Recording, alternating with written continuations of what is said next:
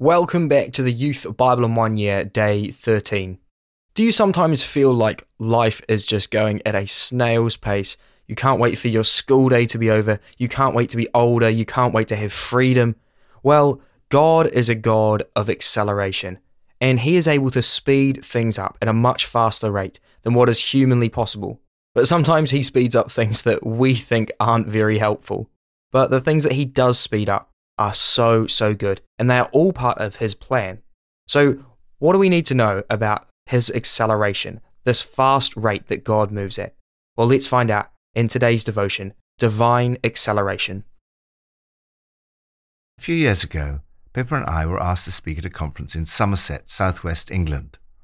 The journey from London should have taken about three hours. However, it was a really hot day, and ahead of us a hay wagon had caught fire and spilled its load across the motorway, which had melted as a result. We were stuck almost stationary for five hours. It was such a relief when finally it was time to accelerate. There are times in our own personal lives, church life, and ministry when it feels like we're stuck and unable to move at any pace. At other times, openings begin to appear, and it's time to accelerate. God is the God of acceleration. He is able to speed things up at a much faster rate than is humanly possible. From Psalm 9 I will give thanks to you, Lord, with all my heart. I will tell of all your wonderful deeds. I will be glad and rejoice in you. I will sing the praises of your name, O Most High. My enemies turn back, they stumble and perish before you. For you have upheld my right and my cause. Expect opposition. Acceleration may lead to increased opposition. The higher the profile you have, the more criticism you can expect. God's people have always faced opposition. David faced many enemies. Opposition and enmity is extremely painful and difficult. However, in Christ, you are promised that ultimately you will overcome. We see a foretaste of this in the psalm for today. David praises God for the victory. I will praise you, O Lord, with all my heart. I will tell of all your wonders. I will be glad and rejoice in you. I will sing the praises of your name, O Most High. My enemies turn back. We live in a hostile world. Jesus warns, don't think I've come to make life cozy.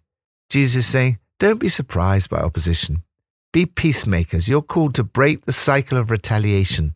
Nevertheless, opposition may come, even from those who are very close to you. Millions of followers of Jesus around the world are facing physical persecution today simply because of what they believe. Some face opposition, repression, and discrimination from governments at a local or national level.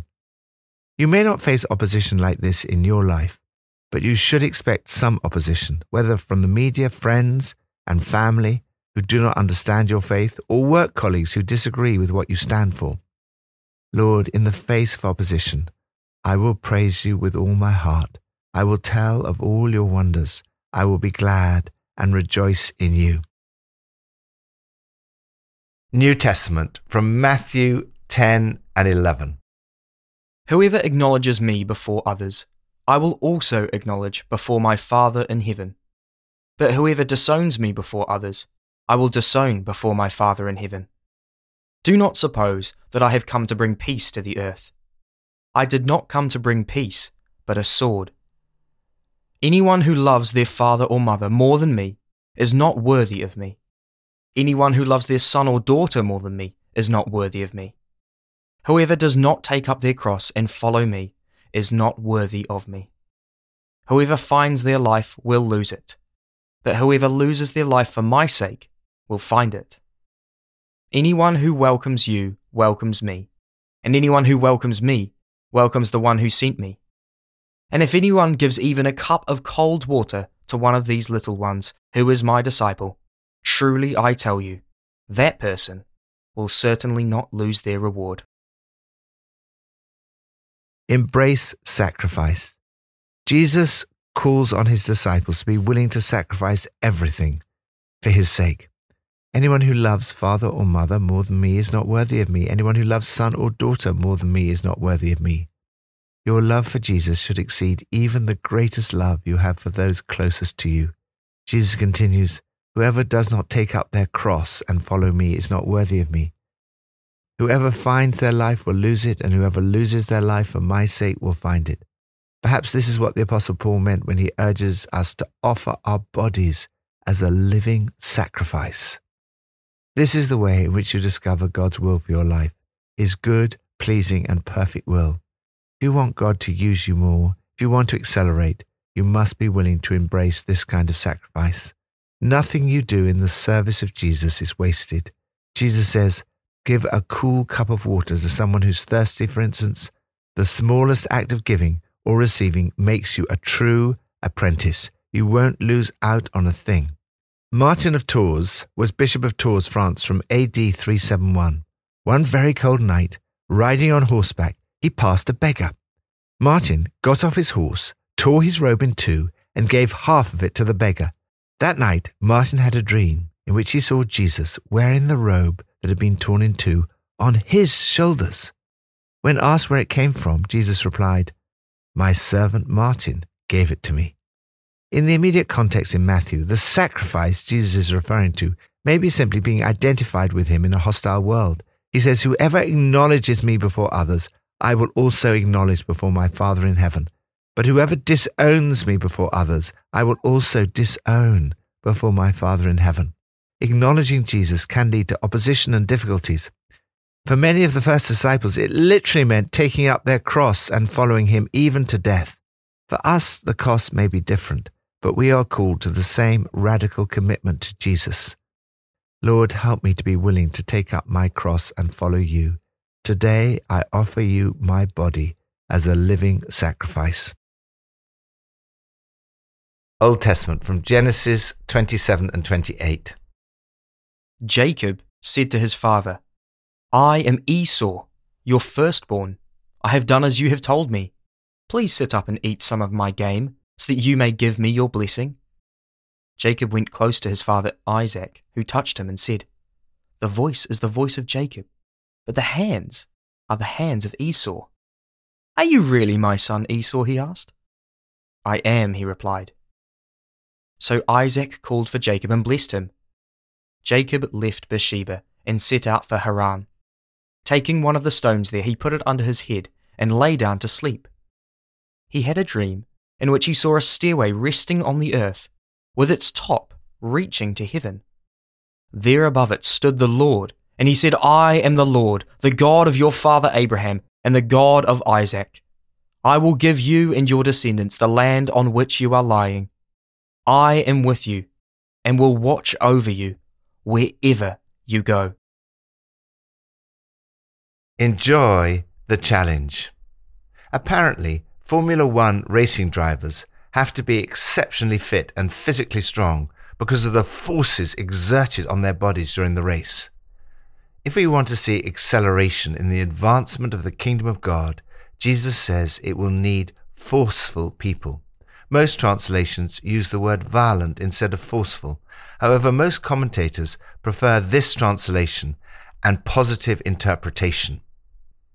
These are people who are not put off by opposition or the need for sacrifice. In fact, they enjoy the challenge. As we look back in church history, there are many examples of men and women who inspire us by their passionate, dynamic, and proactive lives. They've been used to change the world. Throughout history, the kingdom of heaven has been advancing as forceful, spirit filled people lay hold of it. Jesus says, From the days of John the Baptist until now, the kingdom of heaven has been forcefully advancing, and forceful people lay hold of it. The context of these words is that John the Baptist in prison is asking if Jesus is the one prophesied about. In effect, Jesus replies by saying, Look at the evidence. Jesus goes on to say that John the Baptist was the greatest person ever lived before Jesus and his church. John the Baptist was the last of the Old Covenant prophets. We see many examples in the Old Testament of these forceful men and women. Jacob was a forceful man. Later, we'll read of how he was forceful in a good way, determined to know God's blessing. However, in today's passage, we see how his forceful nature led him into wrongdoing. He was absolutely determined to get his father's blessing. He knew how important it was, but he ended up using deception in order to get it. Jacob's mother, Rebecca, was also a forceful woman. Not only did she show favoritism to Jacob, but she was also involved in the conspiracy to deceive Isaac. The end result is a spectacular family feud, consequences of which lasted for centuries. It is a fairly unedifying tale, and we can be left wondering what to make of it. It certainly does not present itself as a good example to follow. Despite everything, God's plans and purposes continue to be worked out. His promises to Abraham and his descendants continue. They're passed on to Jacob, exactly as God had promised before the brothers were born. If everyone had acted openly and honorably, a lot of grief and heartache might have been avoided. Almost everything about these stories and these people is flawed, and yet God still manages to work through them. I find it such a relief to know that a perfect God can use imperfect people. God blessed Jacob. His father Isaac gave him his blessing. Later on, God spoke to Jacob in a dream.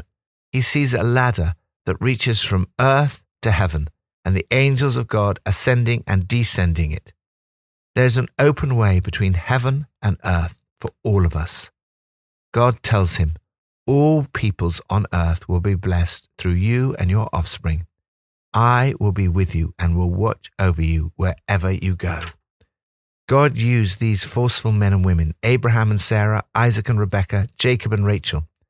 But Jesus says none of them were as great as John the Baptist, and John the Baptist is not as great as the least of the followers of Jesus in the days of the kingdom of heaven, and that includes you. Lord, thank you that you are with me and watch over me wherever I go. Help me to be counted amongst those forceful people enjoying the exhilaration, excitement, and challenge of a life spent following Jesus. Pippa adds I've just finished reading Genesis 27. Deceit and lies do not do much for family unity. Let's pray. Lord Jesus, thank you that you are the God of acceleration. Thank you that you can accelerate everything in your kingdom for good. I thank you that you took up the cross for me. Help me today to pick up my own cross and follow you. In Jesus' name, amen.